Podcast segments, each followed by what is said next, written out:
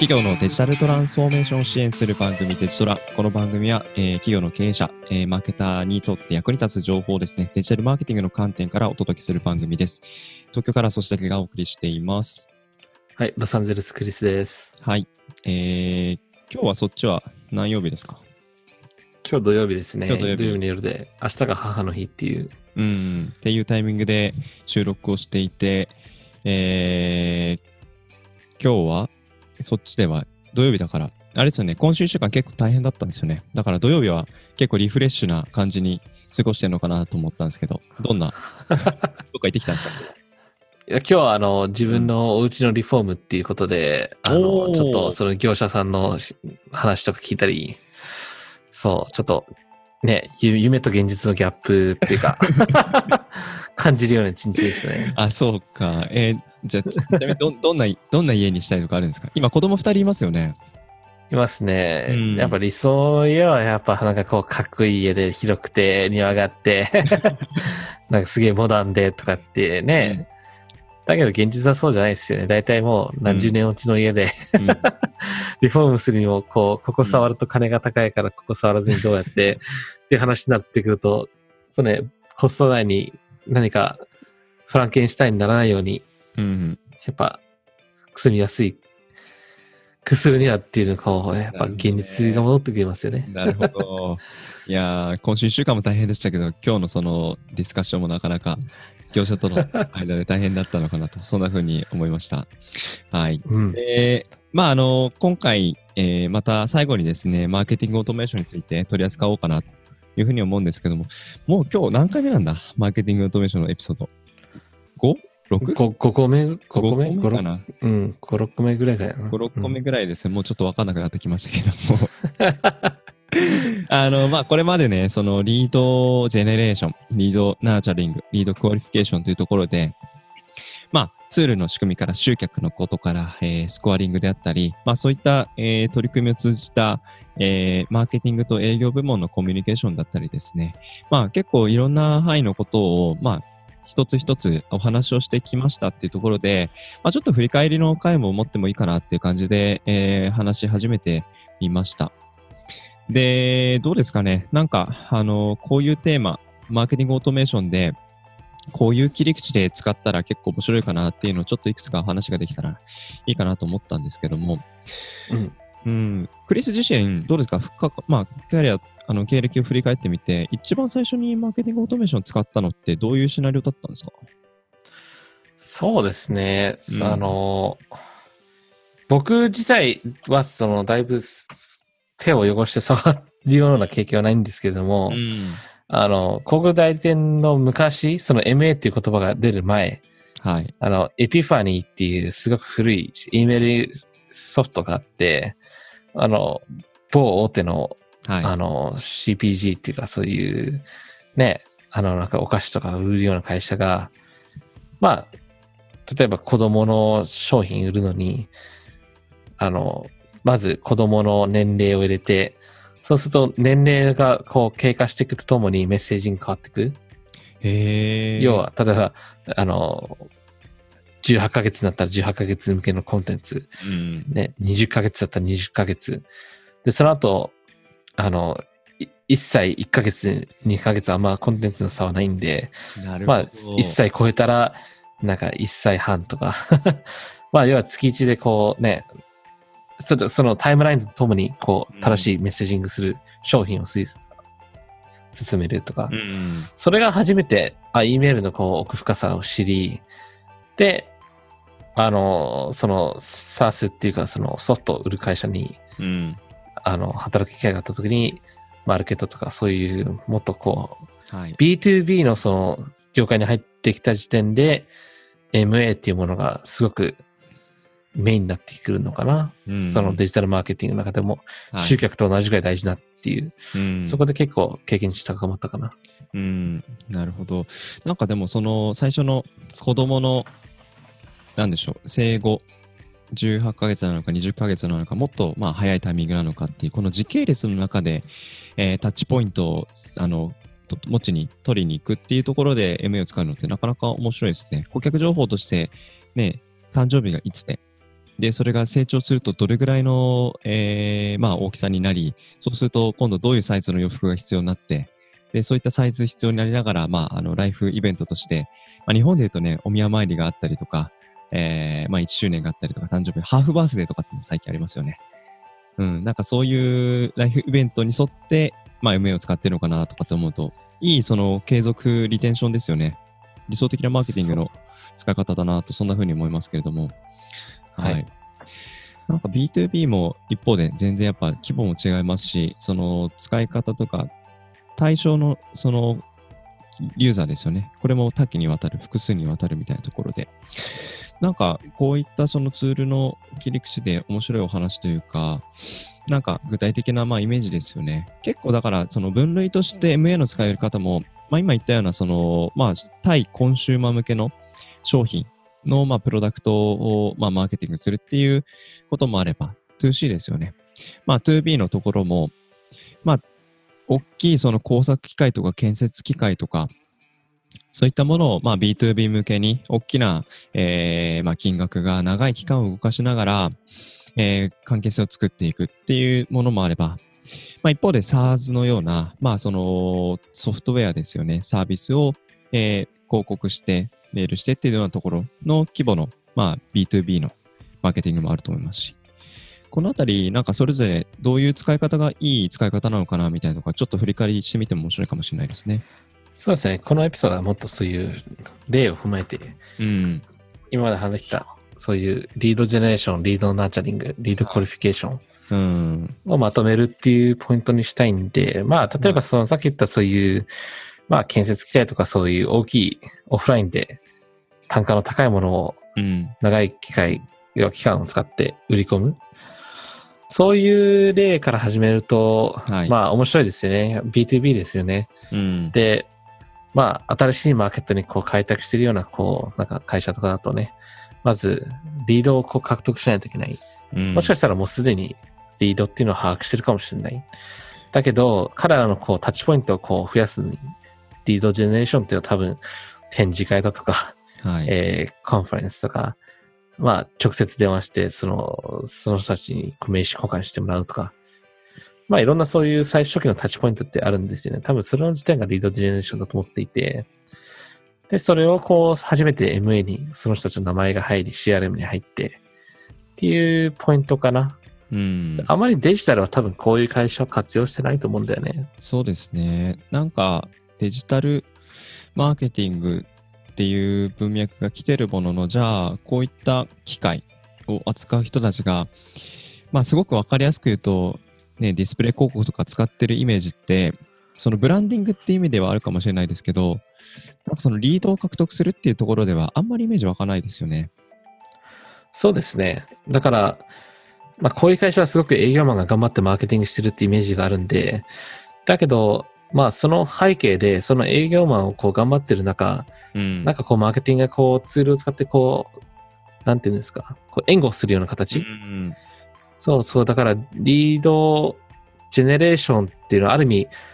初めてこう電話して、なんかちょっとミーティングくくりつけたけども、実はそこに大事な役職の人がミーティングに参参にしてくれなかった。であと、この時点では多分 MA の観点から見ると、うん。例えば課長のほにゃらほにゃらの畑でかい農業を持ってる人が、ね、あの、入りましたと。リードジェネレーションに。じゃあどうやってこの、あの、部長クラスの人をこう、リードを作るのか。うん。その時点でメールでこう、例えば、フォローアップして、あの、こういう資料ありますよ、つって、うん。あの、あの、なんですか、部長クラス向けの資料とかさ、うん。それがシェアリングされるようなしリードジェネレーションの仕組みを作るとかね。うん。うんありますよね。紹介してもらうとかね。うんなんかそういったお話を聞きながらイメージしたのは多分こういう規模感の会社さんたちって、まあ、あの展示会とか年に、まあ、何回か2回とか3回とか出展したりそこで名刺交換してで、それで、えーその次の商談に持ってっていってことが今、今もよくあるんじゃないかなと思いますけど、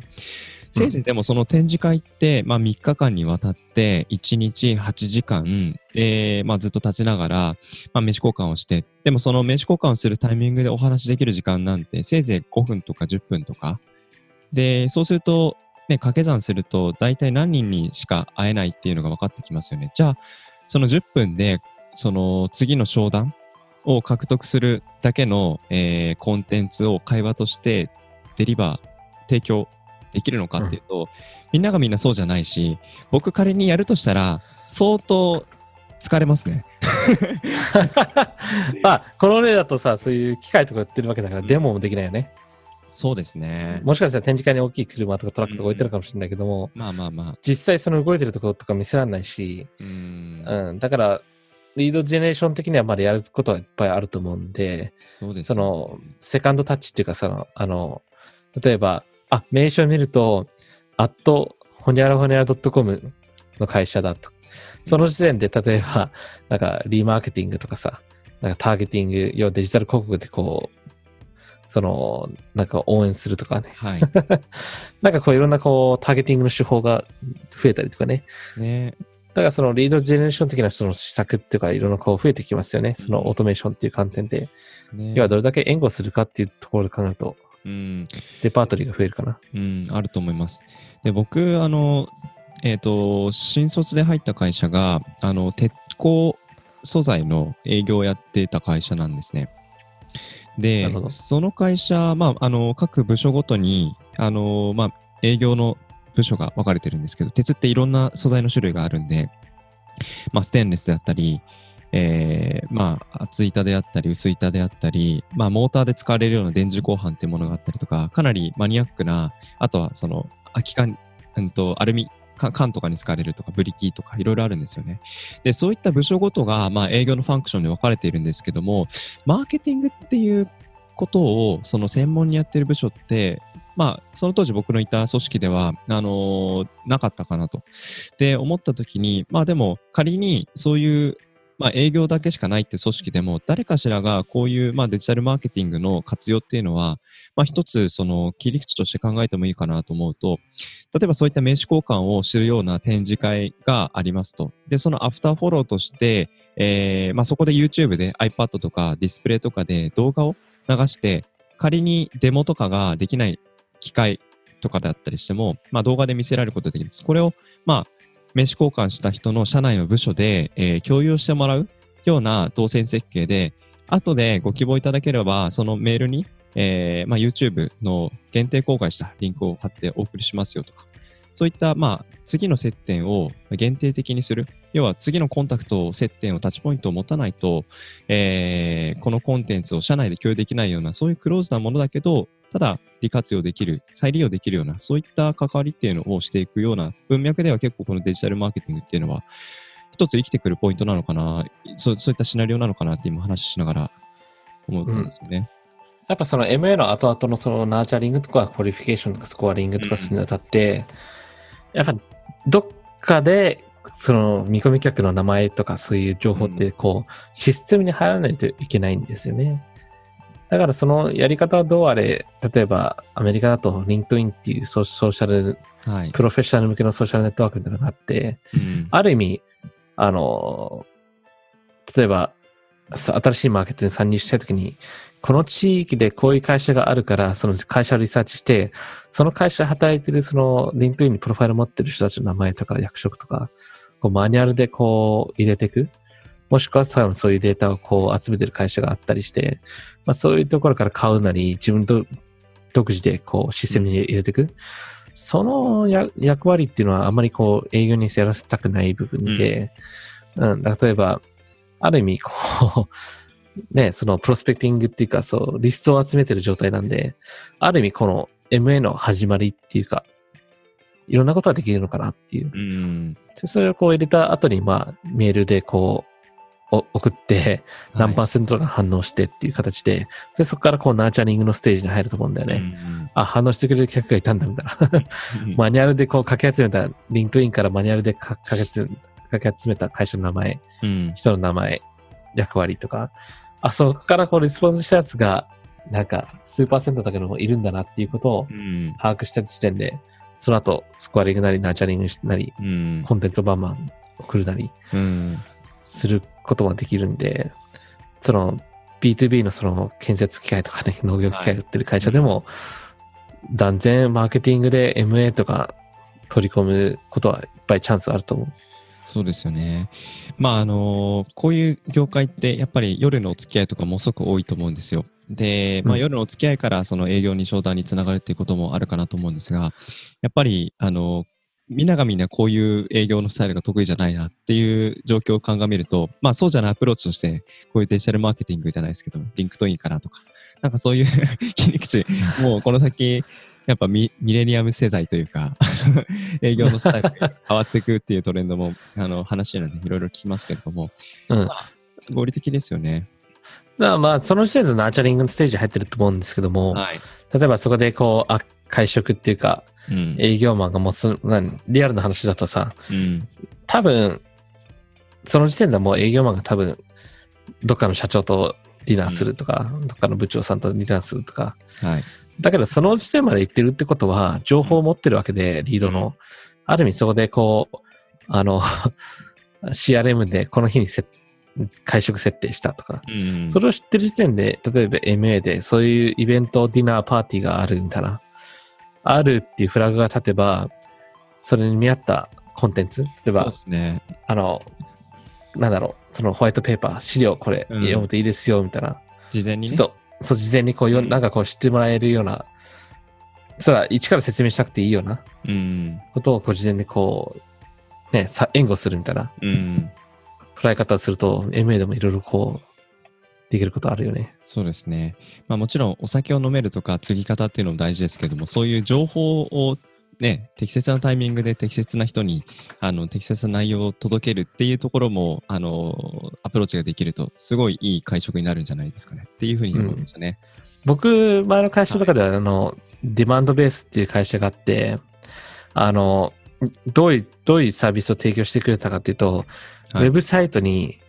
あの、リアルタイムでデータをこう飛ばしてくれるんですよ。どんなデータですか？例えば会社名とか、例えば、はいあの、ちょめちょめ会社の人が、その会社内のネットワークで、うん。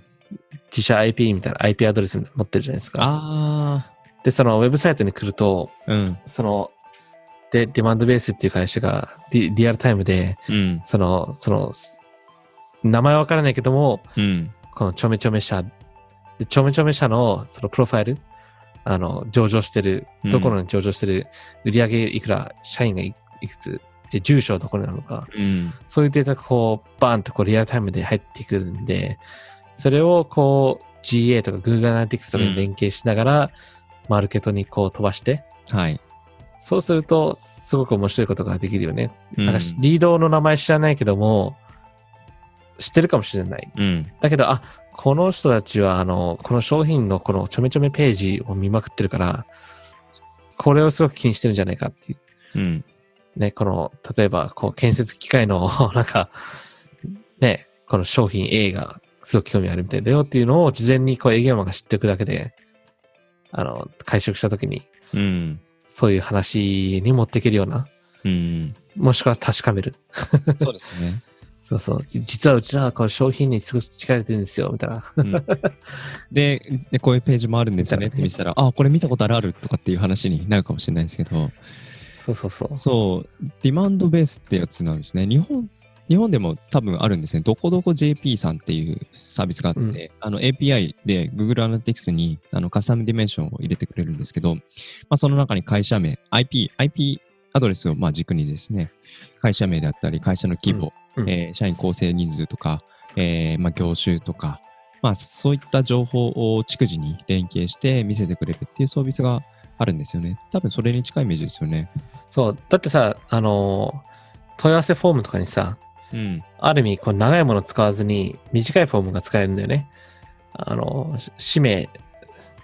と会社名とメールだけくださいっつって。だけど実,、実は裏で、その、会社情報いっぱいこう取ってくれてるんだ。うん。だから CRM とか MA とかにこんな、MA 通して CRM 流したときに、ユーザーは、あのね、ファーストネーム、ラストネーム、会社名と E メールしか新しないつもりが、うん。その、自社データベースっていうか、その、うん。あの、ね、そのサービスを売ってる会社のデータベースには、このちょめちょめ会社のプロファイルがガーッと入ってて、うん。そこでいい、よしよしよしわかるでしょ？うん。なんか小さい何も知られてない会社よりも、あ、こう、ニュースレター登録してくれた人が、すごく大手のこの会社だ、みたいな。うん。そうそうそう。で、このなんで大手かって分かると、業界とか、あの、売上とか、上場してるのかって分かるっていう。で、それをデータを使ってセグメントして、ナーチャリングで、業界向けの資料を送ったりとかね、うん。するわけですよ。そうですね。MA ツール使って。うん。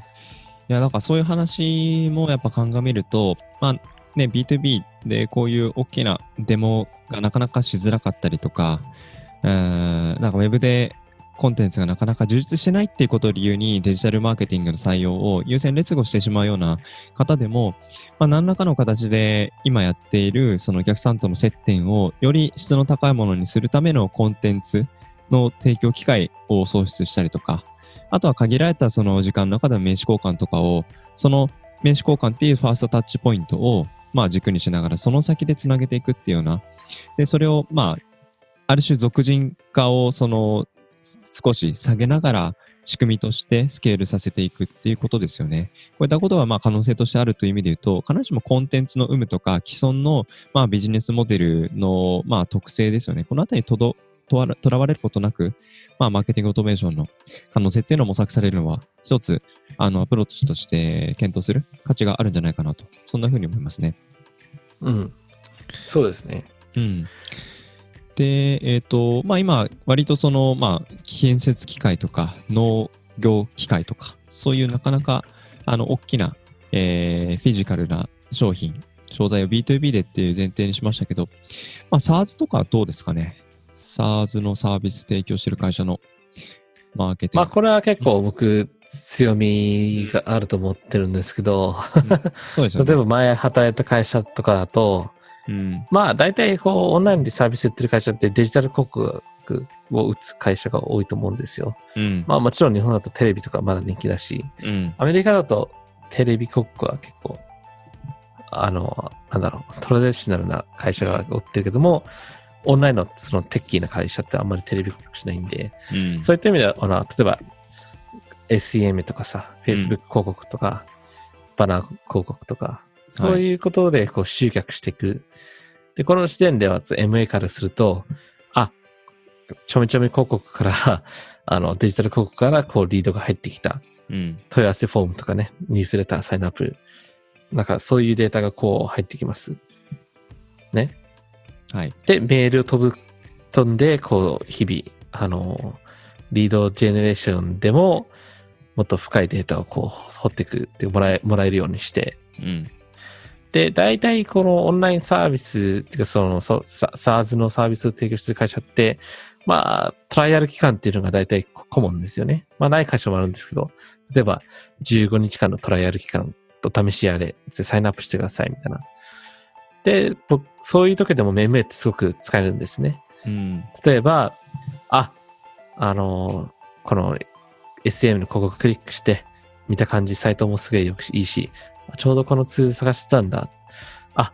あトライアル期間だっつって、トライアル期間にまた情報入れるじゃない。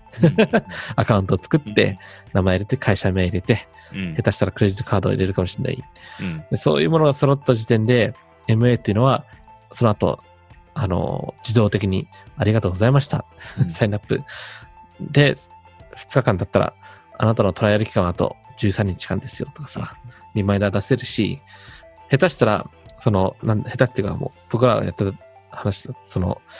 商品で使われたデータが CRM に持ってきて、それをもとに、あ、この人たちトライアルアカウント作ったのにログインしてないじゃん。うん。うん。うん。ログインしないで使わなかったら、商品買ってくらくるチャンスがすごく下がるからう、ん。MA を使って、あ、1日で、あの、サインアップしたらログインするような仕組みを作る。ログインしなかったら、あの、フォローアップする E メールを送る。うん。で、トライ、トライアル期間にログインして、大事な機能。こういうちょめちょめ機能を使ったら、購買力が上がるっていうことを実証されてれば、その機能をちゃんと説明して、あの、こういうふうに使うんだよっていう応援メールうん。で、こう、どんどん自動化することで、あの、商品内のエンゲージメント、ブランドのエンゲージメントだけじゃなくて、うん。商品を使うっていうトライアル期間にね。で、トライアル期間が終わったら、今度、ありがとうございました。どうでしたかっていうサービス送る。これ全部自動化できますよね。うんうん で、すげえ良かったっつったら、じゃあ、あの、トライアル期間のデータなくさ、なくしたくなかったらとかさ、うん。このまま継続したかったら、月々3000円ですよ、みたいな。うん。で、そこでこう、資料、しメール送ったり、あの、リターゲティングじゃないけど、なんか、まあ、エンゲージメント高めるようなやり方。うんこの時点でセールスマンに私、うん。テレコムとかそういうサービスセンターの人にこうフォローアップするような電話して、するのも結構ポイントが高いかもしれないね、うんタイミング的に。そうですよね。で、この時点で、あ、トライアル期間終わって、金払ってないけども、そんなに商品バリバリ使ってくれた。うん、あ、だけど会社名はすごく大きいところじゃん。うん。これは見逃さないって。そういうとこはもう、あの、プライプライオリティつけて、営業マンに積極積極的にそこに行く。あ、だけども、あ、この会社トライアルして商品も使ってくれてる。だけど、なんかスモールビジネスでバジェットが、あ興味あるのは低低そうだなと思ったところは、営業マン導入しないで、うん。なるべく MA オートメーションでアップセルするっていう。っていうのが結構うん。MA バリバリ使ったデジタルから営業マンを導入するあたっての MA の設定の仕方をしたことあって、それすごく深いですよ。奥深いですね、それ。いやー、なんかそういう話を聞くと、やっぱりそのメールをまあ通じたっていうところ、今、切り口にしましたけれども、オートメーションできるところが一つずつ増えていくと、そのやっぱり人として稼働できる時間って1日ね、8時間とかってよく言いますけども、その範囲内でできることが、最初やんなきゃいけないと思ったことが自動化されて、で、まあ7時間浮きました。で、その7時間で今度やったことがまた一部自動化されて、また7時間生まれます。っていうふうに、どんどんどんどんその自動化できる領域が濃くなっていくイメージですよね。そうすると、うんまあそこ自体がそのシナリオの、えーまあ、複雑な、えーより濃い内容のシナリオが詰まった、まあ、MA をある種育てていくイメージですよね。リードをナーチャリングするだけじゃなくて、シナリオ自体もナナーチャリングされていくというか、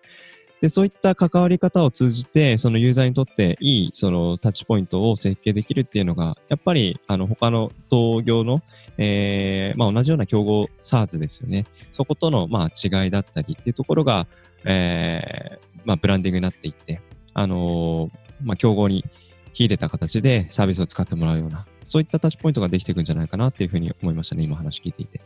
うん、このタッチパッド大事で、一回ね、あの、なんか、たまたまその、メールが飛ばなくなっちゃったっていう、こう、問題があって、うん。そうそうそう。で、解析やってるんで、データ見ると、うんあなんか、商品のオンボーディングっていう言われてる部分なんですけども、うん。そのトライアル期間で、なんか商品使う人が少少なくなってきてないっていう、要は後発分析すると、うん。ななんか落ちてないって言って、で、調べてみたら、なんかそうシナリオとかそういう MA とかのツールのこう、なんか、まあ、理由忘れちゃったけど、アップデートか設定し直したか、はい新しい人がなんかやったかわかんないけど、怖いね。その、そのログインした後のフォローアップのメール、こうやってログインするんだよ、これユーザー ID こうだよっていう、うん。あの、あれ、あのメールが飛ばなくなっちゃって、恐ろしい。その時点で、その、あの、商品活用っていうか、トライアル期間のその、うんエンゲージメントが減っちゃったから、う、ある意味変な話、その MA なくして、しないと、こんだけインパクトがあったんだなっていうことを知るっていう。えだから逆に、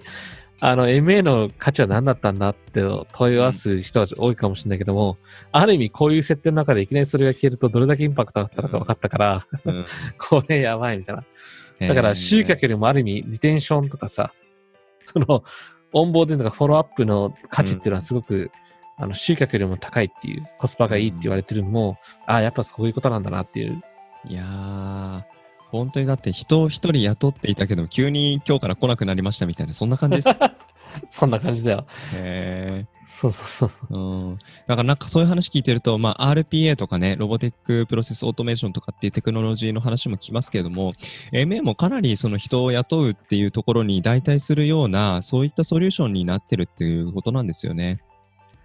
うん、そうそうそう。うん。だから、連携するデータがリッチになればリッチになるほど、うん。あの、賢いことできる。で、ある意味、そんな AI とかみんな言ってるけど、うん。まず当たり前のことやろう。なんか、トライアル、トライアルをサインアップしたらありがとう言うとか、うん。あの、こうやってログインするって、こう、簡単に指示してあげるとか、うん。あの、あの問題あったらこの FAQ ページがありますよとか。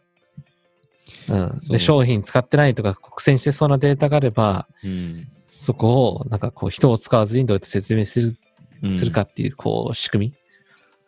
なんか、そういうところを、こう、当たり前のようにデジタルでやるっていうところだよね。うん。なかなか。絶対、うん、オフラインとそうリアルの世界でもさ、うん。なんか、お店に人が来たのに、こう、いらっしゃいませ言わずに、メニューも出さないで、うん。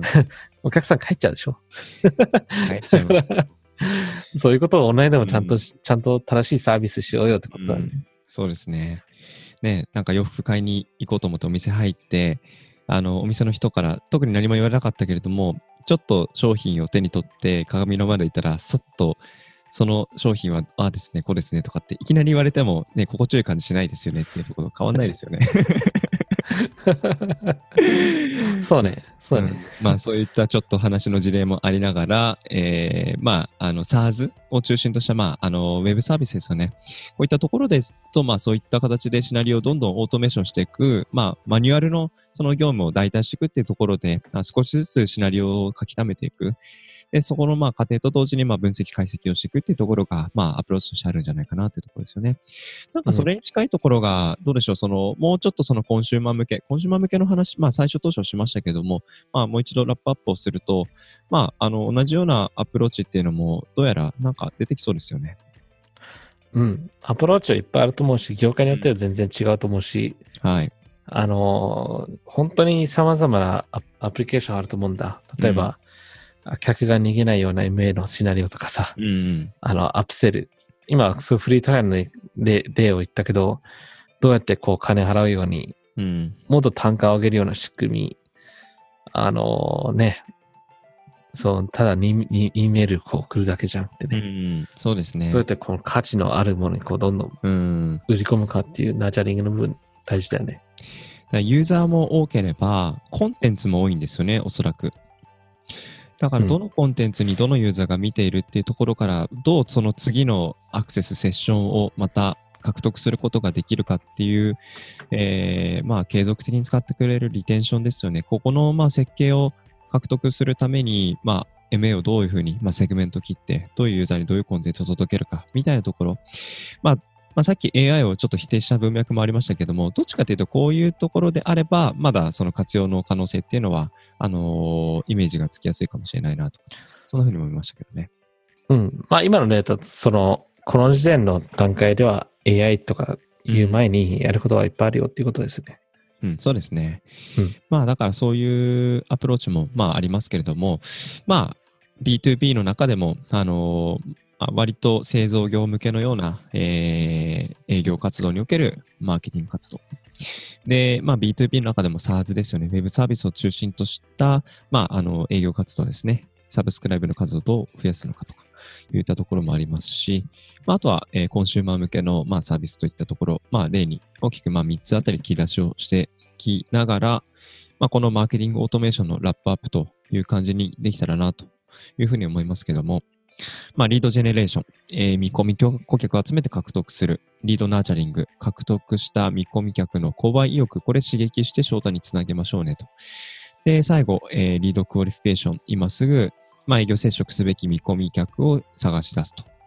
獲得、育成、抽出、この3つの、まあ、プロセスを経て、マーケティングオートメーションというようなお話を、まあ、今回にわたって、5回ぐらいにわたってですね、お話をしてきましたが、まあ、こういった活動を通じて、えー今既存の業務を見直しながら、もっとより、その、お客さんとの、えーコミュニケーションを質の高いものにしていく、そんな、えー関わりが、あの、できていくと、あの、我々としても嬉しいかなと、そんなふうに思っております。なんか、補足というか、話し足りないことあれば、クリスの方からなんかあればはい。大丈夫ですこんなもんですかね。だいぶ話しましたね。うん。まあ、また今後、その、まあ、このコンテンツ、そうですね、まあ、聞き直してくださる方もいれば、ゆくゆくもう少し、えーウェブでのセッションも集めて聞いてくれるタイミングと、我々が発信してるタイミング、いろいろ違うかなという時もあるかなと思うんで、随時、えーお問い合わせページの方からですね、えー追加で、えー話として取り上げたい内容等々あればリクエストいただければ、そんな風に思います。はい。はい。えー企業のデジタルトランスフォーメーションを支援する番組デジトラ。この番組は東京からは、そし崎がお送りしました。はい。ロサンゼルスクリスでした。はい。また次回よろしくお願いします。お願いします。